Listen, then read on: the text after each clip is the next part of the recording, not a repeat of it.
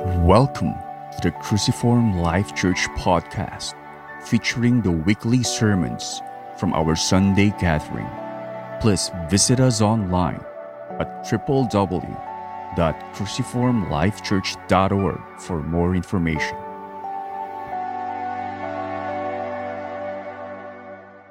What we have here are gospel exalting uh, qualifications for eldership, such a high um, qualifications uh, for elders, for leaders in the church, which probably I, I would think today as unique uh, to churches. Uh, churches who are faithful to God's word. And the sad thing is that even in churches today, uh, the qualifications for leaders have mellowed down. And it's more like uh, leadership outside the church already. I was um, in, in college when I was a varsity player, our coach is a very good coach. And one time when we were playing in uh, Tubigon, Bohol, and after we played that night, uh, my teammates were thinking of drinking outside and look for for bars, and we went to our coach. Yeah, we went to our coach, and we said, "Coach, can we go out and and go to these bars?"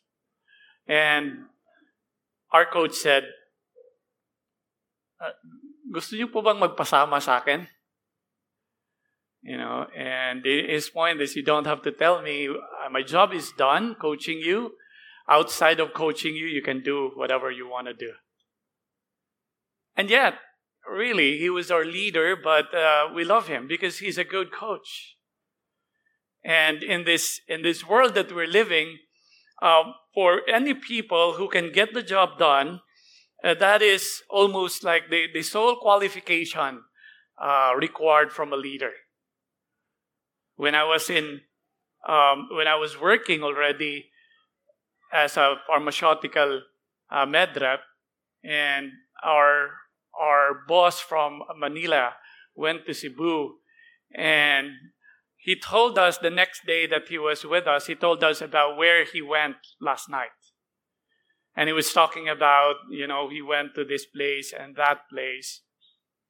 But you know what? We admire him because he was a good manager. This is what is happening in the world.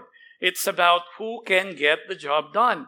And character today is not given such importance as it should be. As it should be. Well, this is happening in the world. Should this also happen in the church? Should this also be the way we um, choose our leaders in the church? Uh, so long as somebody manifests um, giftedness, eloquence, and some sort of strong leadership, should we appoint that someone to be an elder in the church? This is why Timothy, or rather Paul, clearly told Timothy on the qualifications of elders.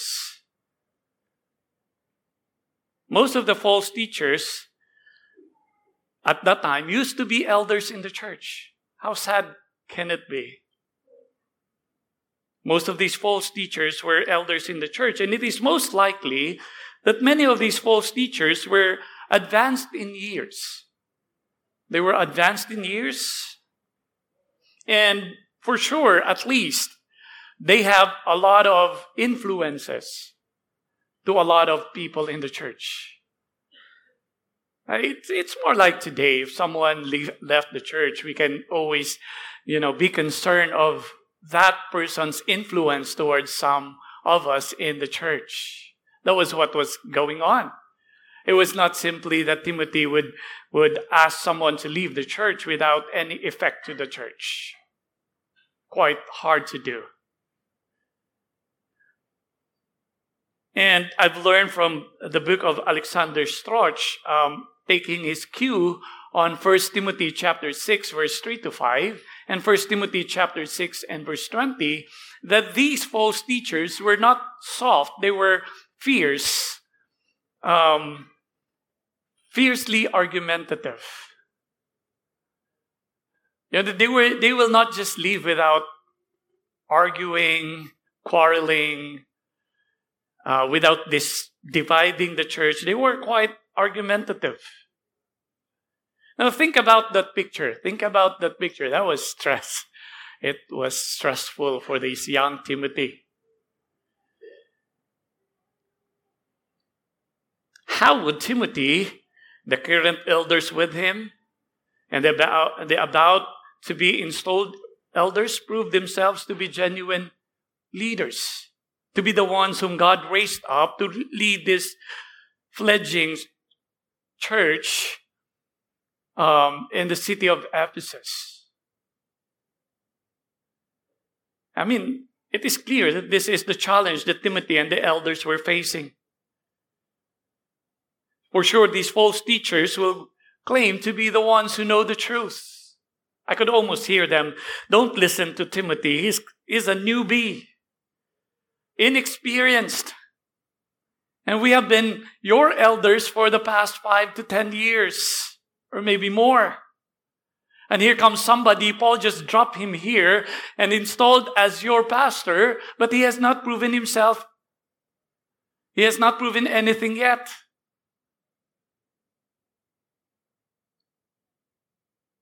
Even today, the question remains, isn't it?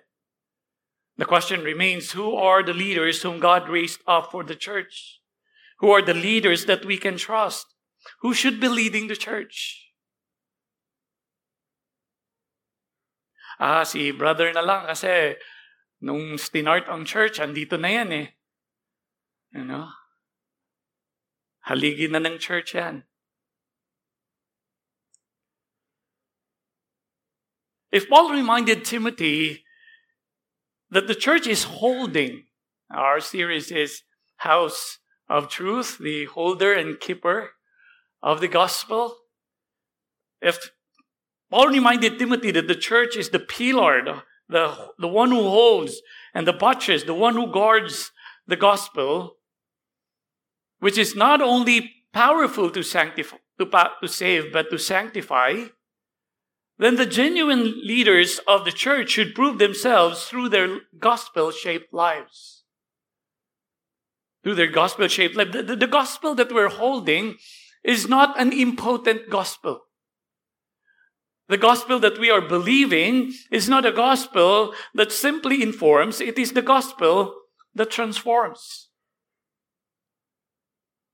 And what other way to prove that these are the people whom God raised up to lead the church, but the people whom the gospel has transformed into the image of Jesus Christ.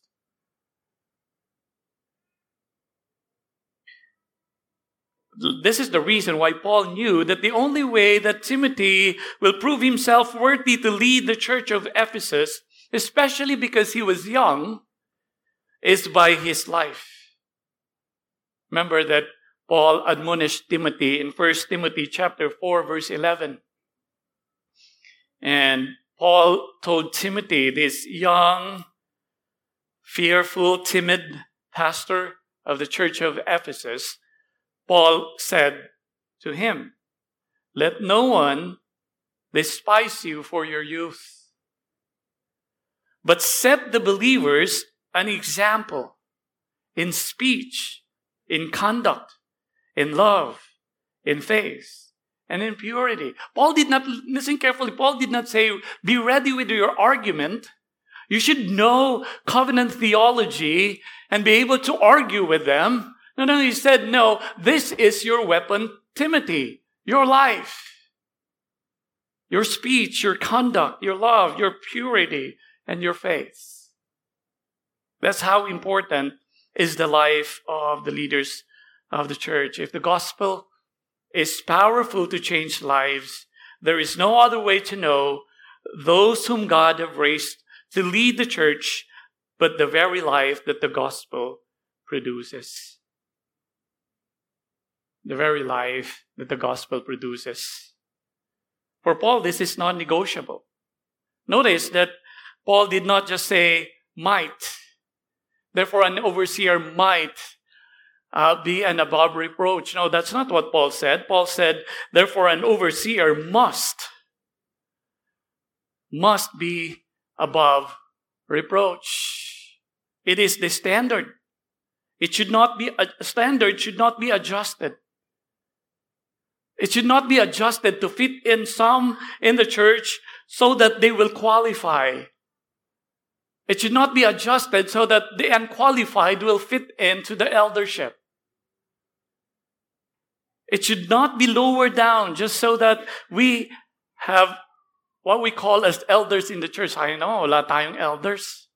So here's what we need to do. There are no mature people in the church. Let's do- lower down the standard so that our people will qualify and then we can boast that we have people in the church that we call elders. When I learned of John MacArthur's church and and learned that there are 70 elders in the church, I would have hoped we have at least seven elders now. But we cannot lower the standard. Something should be changed. Yes. But it is not the standard. It is us who should be changed in order that we will qualify the qualifications set before us by the scripture. No, it's not something that would change. It should be someone who should change. The one who aspires for eldership, the one who aspires for the office of an overseer should be the one to change, not the standard for an overseer. Because an aspiring elder know how noble the work that he would take. Guarding the gospel, spreading the right the gospel, making sure that everyone in the church behave properly so that we display the gospel as a community of faith because of the nobleness of the work. The one who aspires for eldership will set his heart to grow in these qualifications. He sets his heart to grow in these qualifications set before us. If you want to be an elder or a deacon, um, in the church. We already said last time we will celebrate. Um, it is a noble task, it is a de- noble desire. We will rejoice in that. But listen, you cannot be slothful in the means of grace that God has given us. You cannot find excuses not to join the small group or any discipleship that would foster your growth. One who aspires the leadership, whether the office of an elder or the office of the deacon, sets his heart upon these qualifications. And really, for women and the rest of us in the church, um, if you are if you are a youth and you think, okay, that's supposed to be for the leaders, now I'm still a youth, or I'm a woman. Remember that elders are examples of the church. First Peter chapter 5 verse 3. That the elders are supposed to lead by their examples. And what does it mean for the elders to be an example for us? But that these qualifications are the things that you and I should also be true, should also be pursuing. That elders, yes, they have to be above reproach. But if you are the Juan de la Cruz on a Sunday, you are supposed to be above reproach. If you are a simple wife and you think, oh, I'm not an elder, I'm just a, an ordinary wife. No, you're not an ordinary wife. You are a Christian wife. And you're supposed to be an above reproach. I'm just a student. Pastor, let me be serious on that years down the line. No, you're not just a student. You are a Christian student and you're supposed to be above reproach. Here's my big idea this morning. An elder is one whose heart is consumed by the gospel so that he is living blamelessly before men and faithfully before his wife for the glory of Christ. I think that's worth reading again. An elder is one whose heart is consumed by the gospel, so that he is living blamelessly before men and faithfully before his wife for the glory of Christ.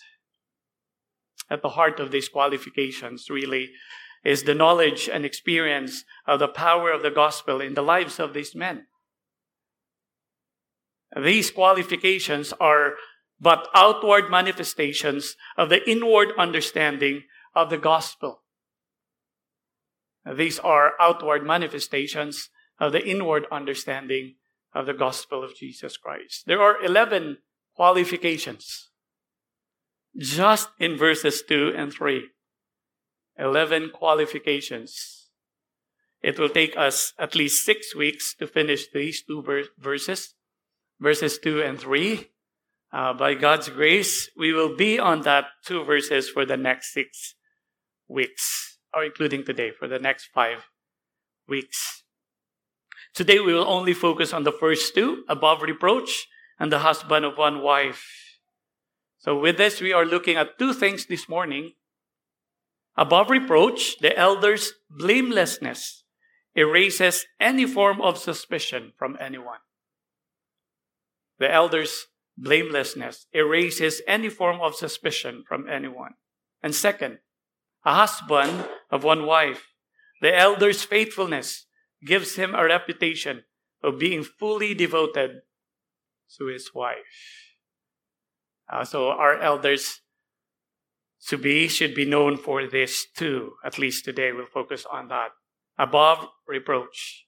The elder's blamelessness erases any form of suspicion from anyone. Now, if these qualifications are born out of one's understanding of the gospel, then it should be that he manifests his devotion to Christ in all areas of his life. In all areas of his life. One cannot, one can only be above reproach. One can only be above reproach when he manifests maturity, not in some, but in all but in all areas of life. In other words, a, a, an elder cannot be just a good husband, but not a good steward of money. It cannot be that an elder is just, you know, faithful to his wife, but short tempered. An elder can only be above reproach if he excels in all of this. And it's no wonder why above reproach is listed, and it is for a reason. Above reproach is like the quality of qualities. The quality of qualities, the qualification of qualifications. To mean that one cannot be above reproach if he fails in other qualifications. As I've said, if one is a drunkard, or if one is, is hospitable but a drunkard, he cannot be above reproach. If one have faith, is faithful to his wife but a lover of money, he cannot be above reproach. There's something in him that can be reproached. One is above reproach when he manifests all these qualifications that Paul gave here. Now let's unpack that. Reproach simply means that there is a problem in a person that others can touch or others can perceive. Right? There is, I would say, glaring problem in the life of that person. Think of a person who could have been perfect if not of a short temperedness. Okay naman yan si brother. Mag-ingat ka lang sa sabihin mo dahil, you know, madali lang pumutok yung fuse niyan eh. Ay gustong gusto ko yan si brother, masarap kasama. You know? Pero pagdating sa pera, walang ano-ano yan, walang sinasanto yan pagdating sa pera. We will find ourselves, you know, talking about he is good, but the moment we say but, and that person is not yet above reproach. There's something in the area of the life of a person that I have, that I have said that is glaringly problematic from the eyes of others. When we are talking about a person who is above reproach, first, we are not talking about perfection. Let's be clear with that, but a problem from the observation of others. Now, that is why when you are above reproach, the, the thinking that I don't care what you uh, think about me so long as my heart is clear before God cannot be applied to an elder. It, it doesn't, supposedly it doesn't apply to us believers. Well, if we know exactly we have done nothing at all, but we are judged wrongly, then there's no problem with that. But if we're saying, I don't care what you say to me, but they have merits, they have reasons, uh, and the reasons are valid to say all those things. You cannot justify yourself and say, I don't care what you say about me so long as I know that I have a pure heart before God. Really, brother? Ikaw na.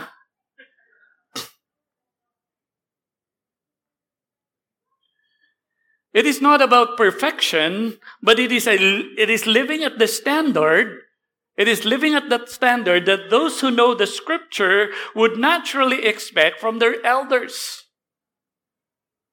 And whether you like it or not, if you are a leader, there is an automatic expectation from people around us.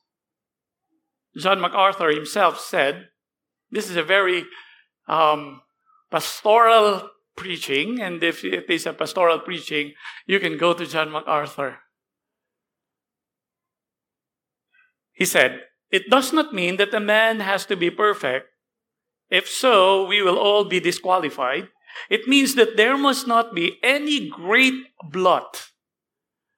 There must not be any great blot on him that others, look at the, another highlight there, others might point to. So when we are talking about above reproach, we are dealing with how others perceive us. There should be no blight in our character that others would readily see without even scrutinizing. This is what we're talking about here. Some problems we need to scrutinize. Some problems we need to talk over coffee because even others could not see that problem. And you're saying that there is a problem in my heart and help me out to see this problem. And others have a hard time helping you see the problem. This is not what we're talking about here. Above reproach, there is no need to scrutinize because everyone sees it. It's a glaring problem.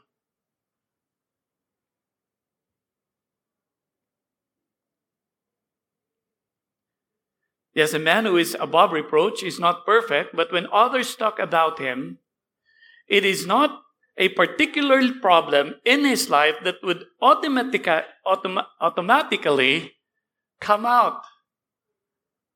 You know, marites po tayo paminsan. And uh, I would have hoped wala sana nangyayaring ganon, pero yung mga tolites and marites, Please stop that. Pero kung may nagmamarites po sa atin, ano po kayang sinasabi nila patungkol sa atin?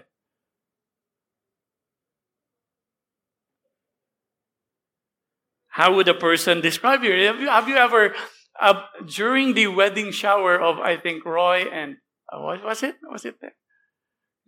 Oh, anyway, if I'm wrong, I'm wrong. Um, but there was like, what is the one word that you would describe Oh, nakakatakot yun, no? What is the one word that you would describe Roy?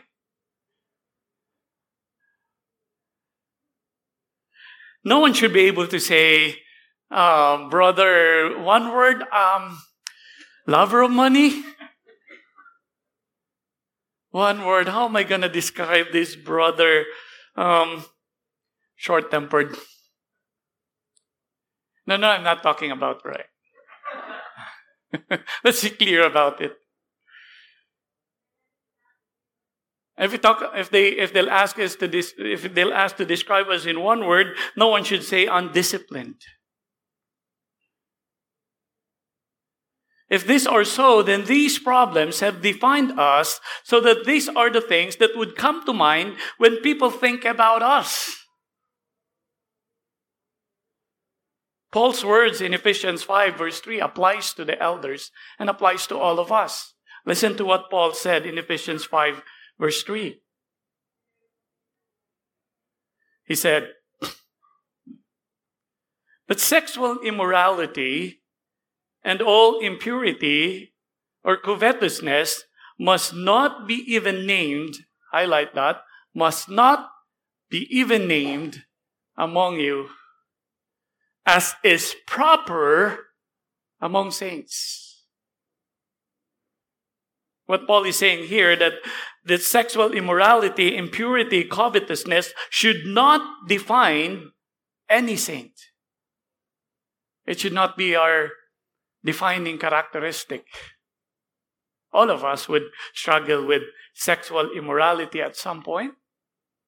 All of us would discover, would struggle with covetousness at some point.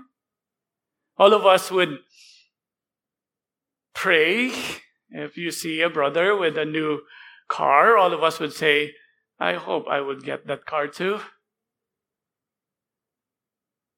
But it does it it it's another thing if you are defined by that. It's another thing if it describes you. This is what we're talking about here.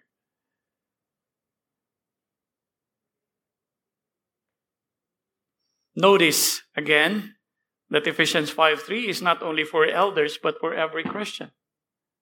So let me just address the whole congregation and not just the elders to be. What is the first word that comes in mind when people think about you? How will they describe you? How will they describe us?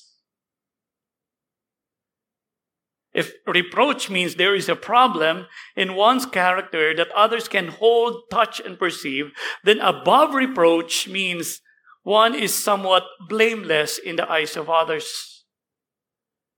And the word above here helps paint a picture for us that we are above reproach. We live at such a high standard.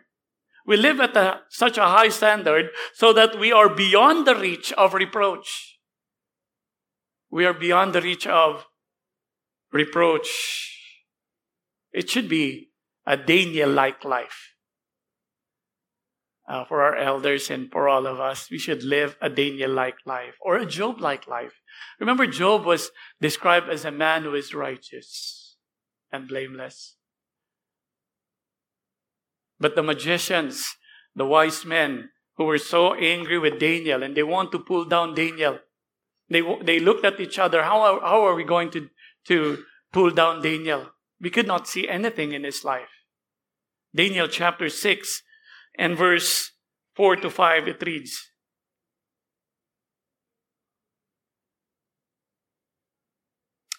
Then the high officials and the satraps sought to find a ground for complaint against Daniel with regard to the kingdom. But they could find no ground for complaint or any fault because he was faithful and no error or fault was found in him. Verse 5 Then these men said, What sh- we shall not find any ground or complaint against this Daniel unless we find it in connection with the law of his God. And that's the only fault that they find in Daniel, that he prayed three times a day. Now, would you believe that Daniel is perfect? Not if Daniel came from Adam, too. Daniel was truly not perfect. But there is such a thing that others could not find something to pin him down. This is the beautiful picture of above reproach. We, none of us are perfect, but when we are above reproach, others cannot find anything to pull us down. This is the kind of life that leaders should have because this is the life that others would respect and trust so that they will follow them. So that they will follow them. Others should not be able to hold or touch or perceive a glaring problem in one's life that would give them a hard time giving the respect that should be given to a leader. Someone, sometimes, ang congregation na lang yung Yung ano, yung pinipilit yung sarili. Ayoko na lang tingnan yung parte na yan ng buhay ni pastor. Magsa-struggle lang ako. Or if any one of you feels that way, come to me. And I'll be willing to step down. Because that's not supposed to be the life of a pastor. The pastor should struggle with your life. You don't struggle with my life. If only that you can obey and follow.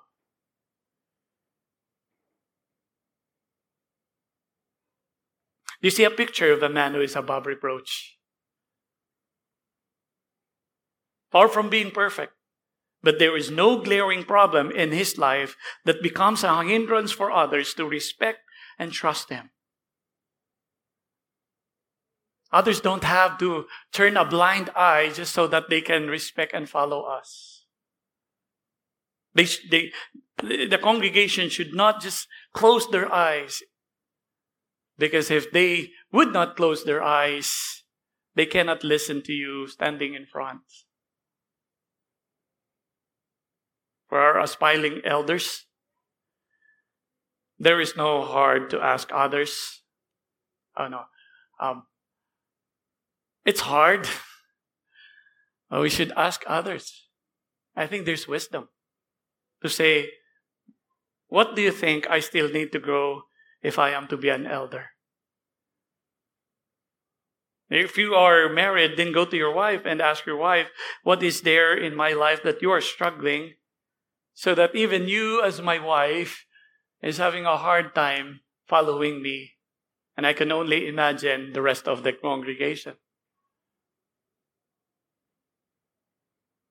If you are a Christian, we're not talking about elders. If you are a Christian, there is wisdom to ask others because you too should be above reproach. Have it ever happened in our small group? Brothers, what do you see in my life? Have you ever did that? Can you give me an honest assessment? Can you tell me the truth, brother? Or it's all, I tell you the truth, brother.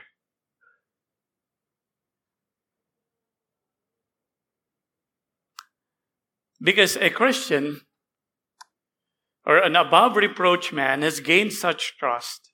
Here's how we would know others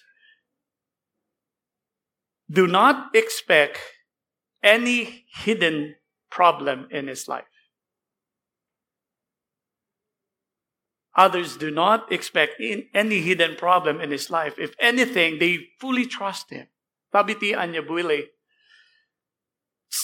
defined above reproach, saying, being above reproach means that an elder is to be the kind of man whom no one suspects of wrongdoing or immorality. And because of that, people would be shocked to hear this kind of man charged with such acts. For sure, when one reaches this kind of status from the eyes of the others, it doesn't necessarily mean he is perfect, but nonetheless, we have a sense of how an above reproach person is perceived and trusted. Isn't it? Let me give you an example to this one. And I remember hearing the news about Ravi Zacharias. Have you heard that? That shocked, the shock that it made me and upon all of us made me realize how much we have trusted Him. How much we have trusted Him. How many books of Ravi Zacharias are on my shelves? After a big conference that he made here in the Philippines, I saw a post in Facebook saying, I feel like I can trust this man with my life. That's such a high trust given. When it came out that he was actually engaging in sexual immorality all these years, I found myself in disbelief.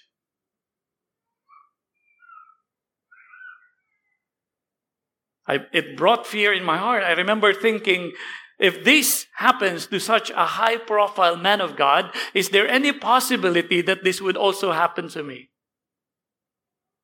In other words, because of my high trust on him, I did not see it coming. And highlight that. I did not see it coming. I think it helps us understand how a person who is above reproach, others will not expect something like this that will come out of his life. The life of a person who is above reproach normally and naturally creates in others such a trust and respect so that he is held to such high expectation. It's just natural, isn't it? It's just natural. If, if you trust that person and you have high respect on that person, you don't even have to think that you have high expectations. That's what an above reproach person. Because of this, it should not only be true from others' perspective, but from the elders' knowledge as well. A man who is above reproach is not only enjoying such view of others, he knew for himself that there is no, no disqualifying sin in his life.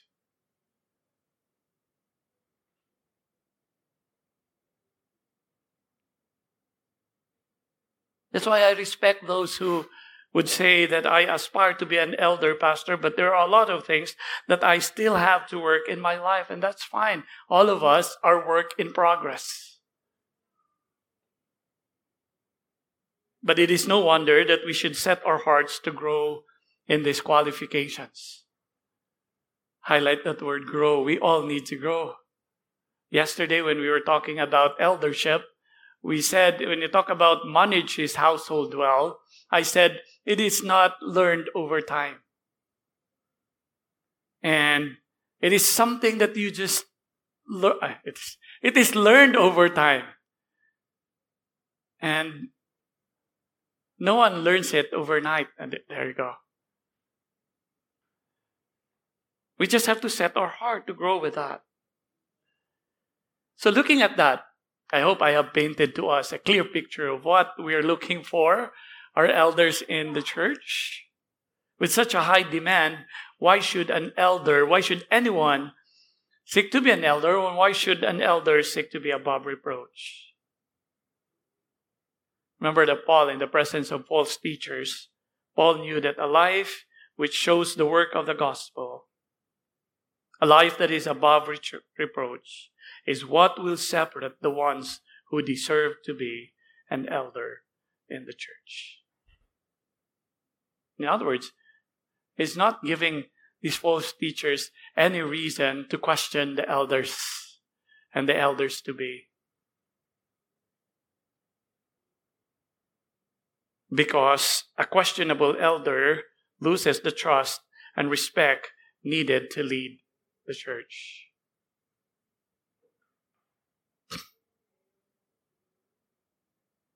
So this is crucial. Crucial first and foremost because effective leadership really banks on respect and trust. It really banks on respect and trust. Second, remember that leadership is discipleship. It is very important because leadership is discipleship.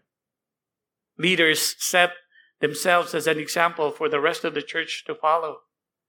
If elders are not above reproach, the rest of the congregation would not aspire to be above reproach. May I understand the weight of being a pastor. I cannot expect to lead you to a life that I do not have any idea at all because it is not true with me. That's why the latest um, book on preaching by Joel Beeke is something I love the most. Because in chapter 2 of that book, Joel Beeke said that for a preacher, before he preaches anything, he should experience it in his life.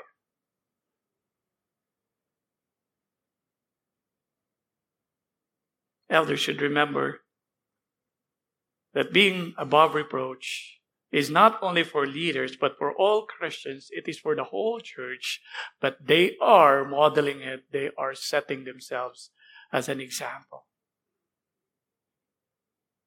Yes, let us hold our elders to such a high expectation. But we should all aim for that same life that we hold our elders. We should aim for the same life. We should all aim for a life where others won't expect any sin that will suddenly come out to be there for the longest time.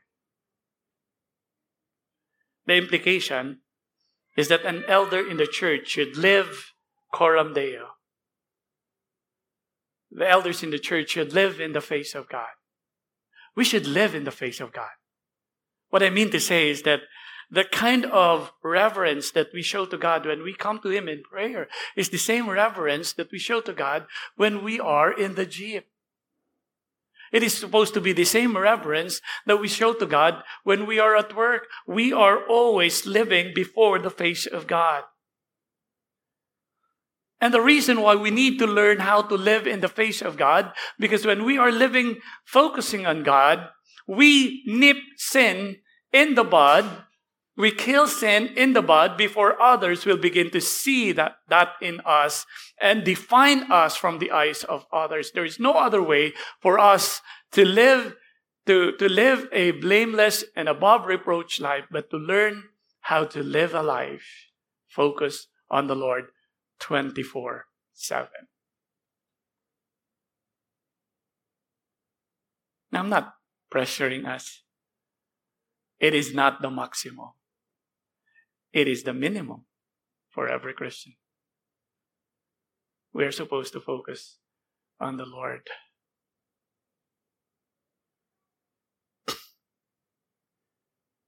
Let's go to the next one.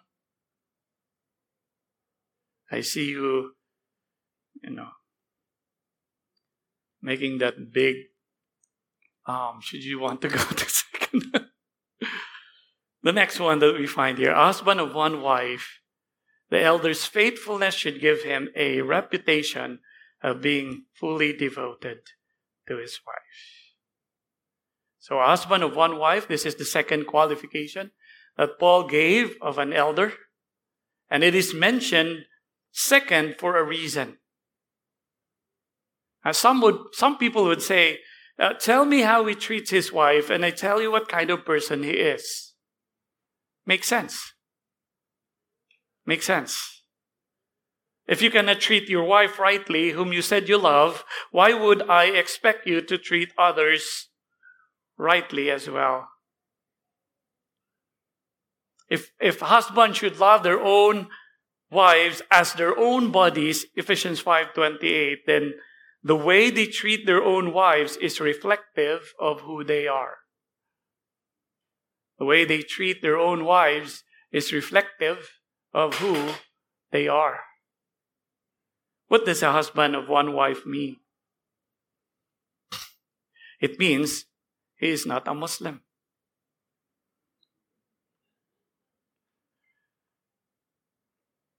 There were those who said that an elder should have a wife. In other words, he should be married. That's not what the text, I believe, says. You know, Andy, if he remains to be single, if he chooses to remain single, he can be our elder in the church. Others would say that it means an elder should only be married once in his lifetime. But what if mar- an elder um, became a widower and he would remarry? The scripture says the covenant is no longer standing because the person died. And there were those who said that an elder should not be polygamous, meaning that he has multiple wives all at the same time. But does that what Paul meant when he said a husband of one wife? What does Paul mean by this expression, a husband of one wife? The stress here is in the words, or in, is in the words one wife. In the original, if you really look at it, it's really one wife one woman man. Eh, he is a one woman man. A one woman is used as an adjective to describe the man. It is clear by this emphasis that, Paul, that made by Paul that the expression does not mean an elder should have a wife, a one wife, or married only once, or have or not have more than one wife, but it means an elder is faithful to his wife. An elder is faithful to his wife. Now, well, this will be taken lightly today to mean oh, it's given already. It was almost seen as foolishness for any man to be faithful to one man back then and their community. Even the disciples of Jesus found it better not to marry than not being allowed to divorce a wife except for adultery. Remember Matthew 19? Listen to the words to the, to the words of the disciples in Matthew 19 verse 10. Here's what they said. The disciples said to him, If such is the case of a man with his wife, it is better not to marry.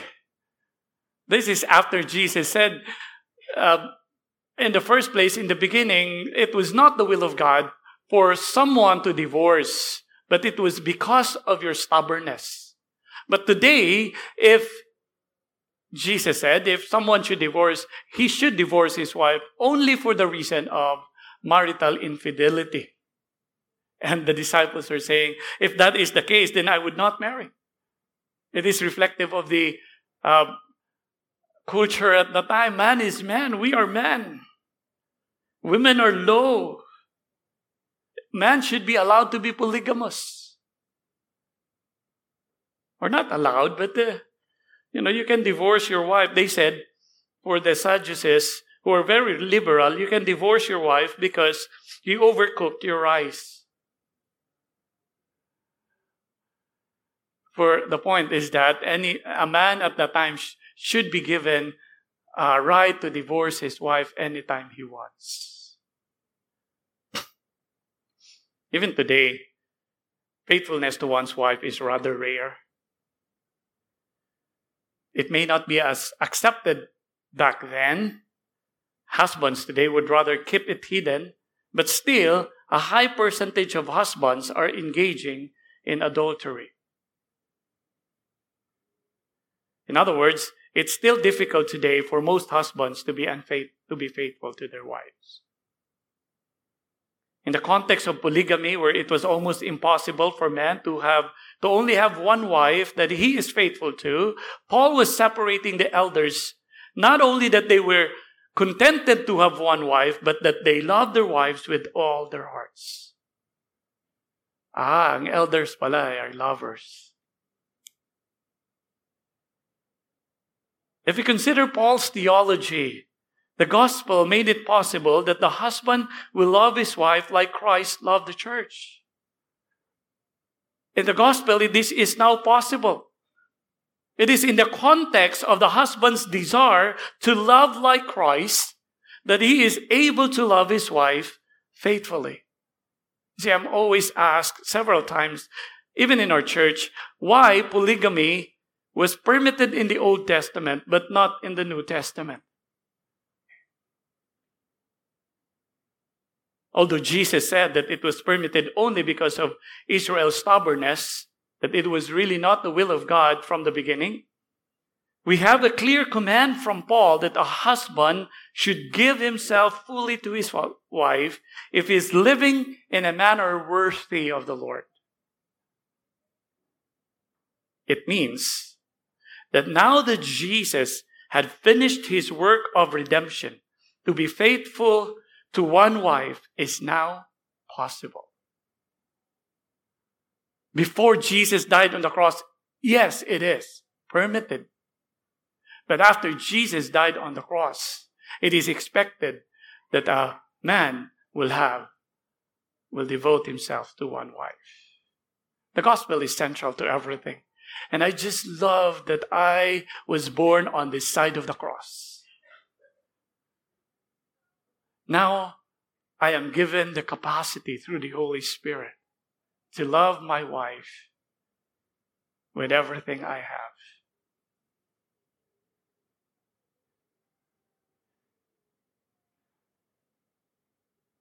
If the Bible is about Christ redeeming his people,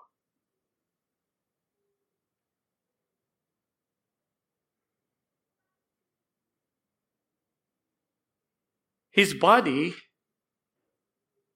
his body, the, his, the God's people, then the one flesh relationship points to the relationship of Christ and the church. So when Adam and Eve had a one flesh relationship, they were naked. We are told Genesis 2:25. They were naked. They did not hide anything from each other. That one flesh relationship foreshadows the one flesh relationship, the relationship, the faithful relationship between Christ and the church.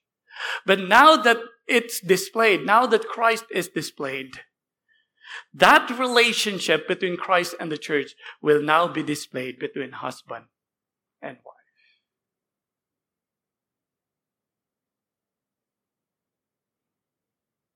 And because modeled, because Christ modeled such love by giving himself for the church, Ephesians 5:25, the husband should give his life fully for the good Take note. The husband should give himself fully for the good.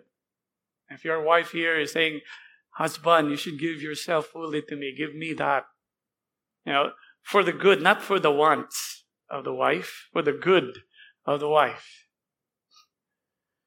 Giving to, of oneself to his wife is what faithfulness is all about. Giving of oneself to his wife is what faithfulness is all about. It is no wonder that this follows the qualification of being above reproach because the faithfulness of the husband to a wife is a clear indication of the husband's devotion to Christ. It is a clear indication of the husband's devotion Christ. If a husband, uh, extension to sa wedding niyo bro, if the husband is really consumed by the gospel, if he's really consumed by the gospel, he should be faithful to his wife. He should be humbled of the truth that while he is the worst of all sinners, Christ gave his life for him. If Christ died for him, though he is the worst, how can the husband not give his life for his wife though he is worse than his wife. Now, how can he not give his life for his wife to honor Christ who gave his life for him? The implication of this to the qualification for eldership is that an elder should model faithfulness to one spouse so that the husbands in the church would follow. Or so that the wives in the church would follow in that matter or any other relationship. Our relationship is supposed to be defined by faithfulness. It is not supposed to be defined by sentiments. It is not supposed to be defined by resentments. Our, our relationship towards one another as a church should be defined by faithfulness and trust towards one another. But how does being faithful how does faithfulness look like? Let me just quickly say a little thing here, and we will be closing in a while. How does faithfulness look like? Let me say three things quickly. Being faithful means he is humbled to be given his wife. He is humbled to be given his wife. Genesis 2:23 when Adam was given his wife, he worshiped and said, "This at last is bone of my bones and flesh of my flesh." Yes, faithfulness is proven by our action, but faithful actions con- continually flow from a grateful heart. Eh, hindi natin pwedeng sabihin, pasalamat ka na lang na maayos pa rin ako. Salamat ka na lang na hindi ako nang nangapit bahay. Pasalamat ka na lang, nandito pa rin ako dito sa pamamahing ito. You know, faithful husbands continues to be grateful for their wives. And so, husbands in the here right now, are you grateful? Are you still grateful? More grateful than the day of your wedding? Are you thanking God daily that God, in His goodness and grace, has given you a wife, despite of the fact that you could not even accept the face that you see every day in the mirror?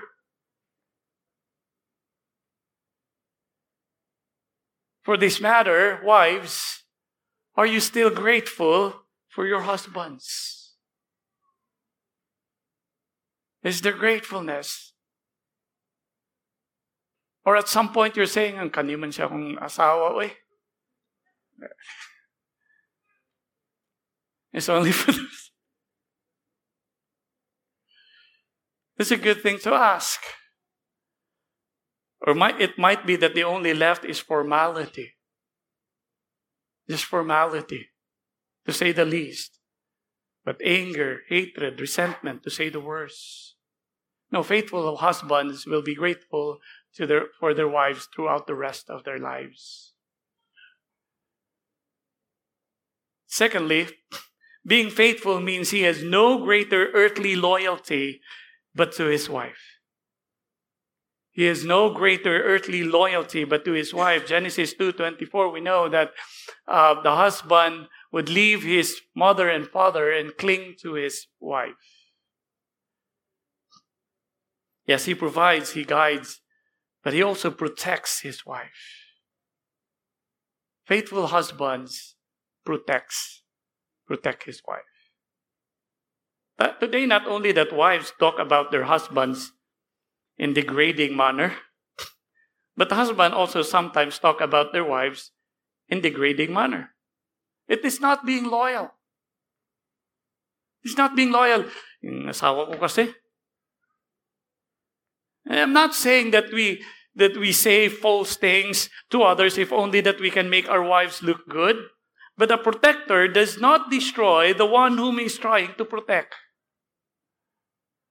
And yes, there is room where we can go to others and ask for counsel, but we make sure that we ask counsel for someone that would not put my wife in a bad light before others. I am my wife's protector.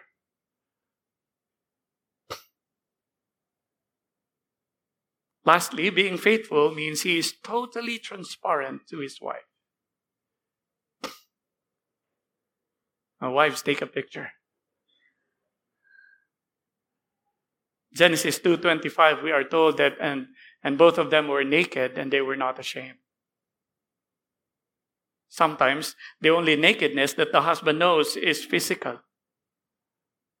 But beyond that there's no nakedness anymore. There's no transparency anymore. It is not faithfulness. If we are not doing any sin, then there should be nothing that we are keeping which if our wives will know, we know that it might destroy our marriage. A good old trans- transparency is still the picture of faithfulness.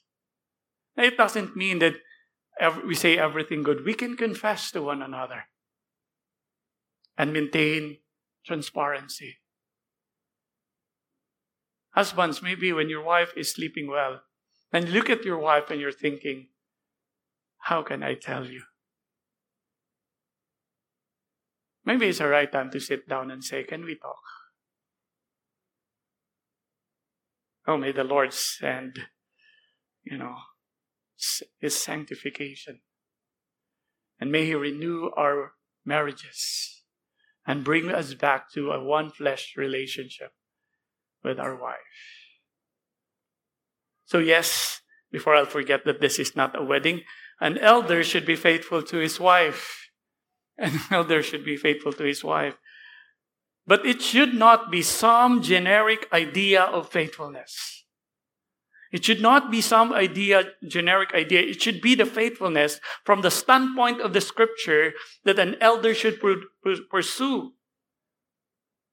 Because Jesus considers it adultery when a man looks at a woman lustfully, an elder or any husband or even the wife should pursue this. An old, an elder should be content with not, not only content with not sleeping with another wife, but he does not think sexually of any other woman.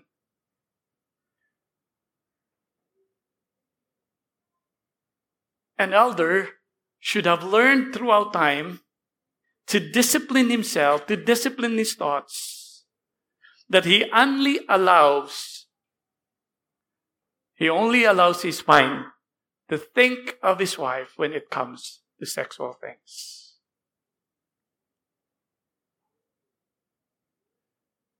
And I would go on to say that an elder should not be engaged in a spouse level conversation alone with an opposite sex. There is a spouse level conversation where we are so vulnerable to our wife, or the wife is so vulnerable to us. Any man in the church should not engage himself with that kind of or level of conversation. Because it will lead nowhere. It will lead nowhere but immorality. There are conversations that only a wife and a husband will do. It is no wonder that when it comes to intimacy between Christ and the church, God chooses the intimacy of the husband and the wife as the picture of that intimacy. Because that level of intimacy only belongs to husband and wife. Lesson? Mag-asawa na kayo, mga single.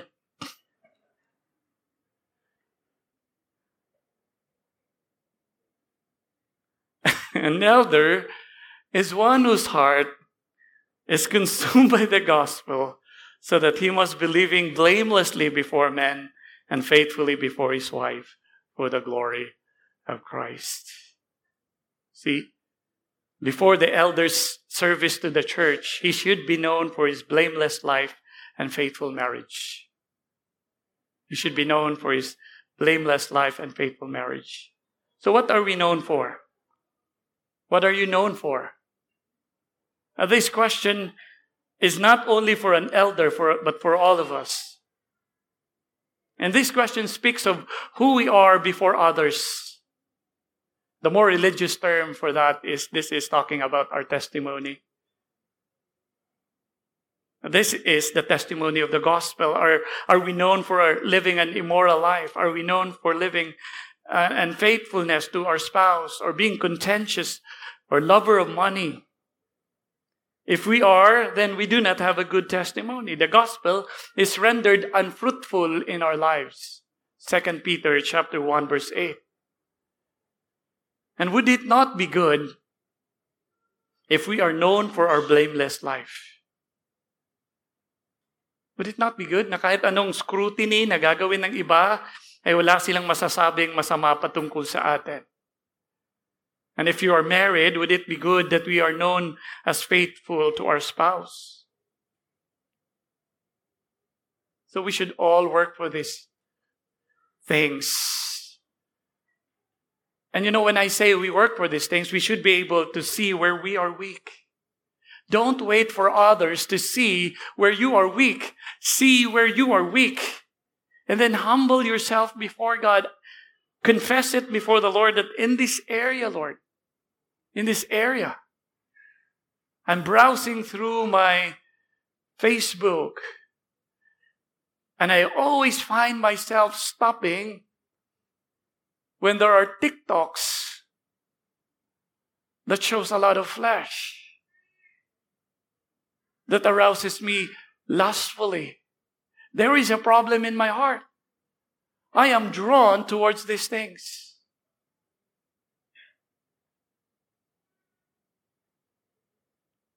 Acknowledge it before the Lord. Turn to the gospel and realize that though we are these worst,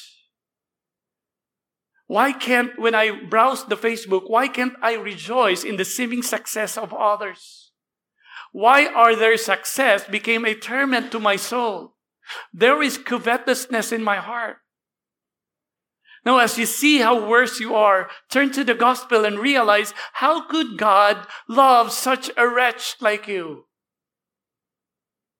How could God love such wretched people like us?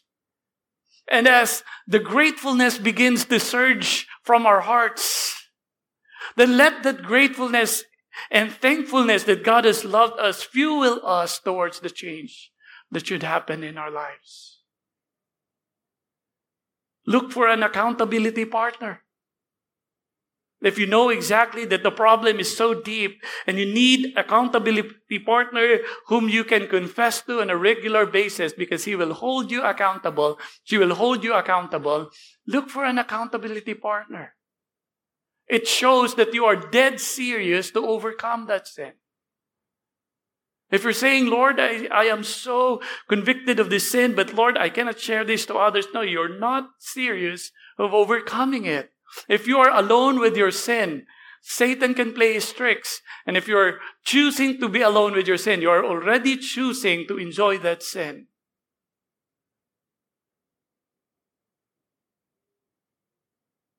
Do not just confess.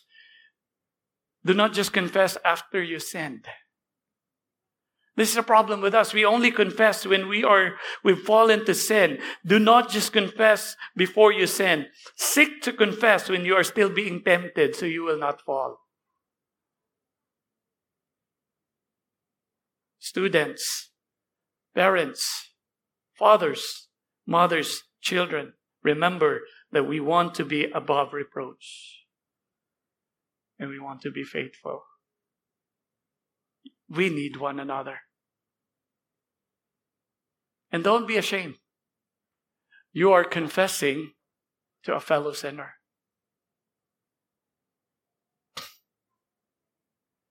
Men, the world that we are living in tells us that you are the most adorable man if you have the greatest number of cars and the greatest number of women. It is for this reason why a lot of men want to be rich, famous, handsome, and sleep with as many women as they could. Because it is seen as an adorable man. It should not be among us. Yes, we work hard, but we work hard to be, appro- to be above reproach and be faithful to our wife. If the, if the men in the world will kill themselves to get what they want, shouldn't we at least not be slothful? And continue to deceive ourselves that things would happen while we are sitting and could not even open our scripture? It is time for us to take off our diapers and start wearing pants because we are grown up men and go to work. We cannot continue to allow little things as valid excuses not to be consistent in the means of grace that God has provided for us. See, if the women are excited to meet with each other for edification, at least man lang, men, tapatan naman natin yung excitement ng mga asawa natin.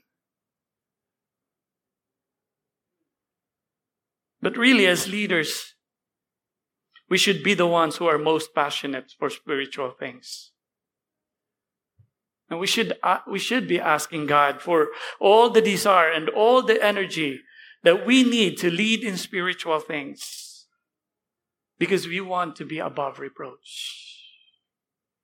And we want to be faithful. Let's act like men. Let's act like men from Scripture. And no longer just play around.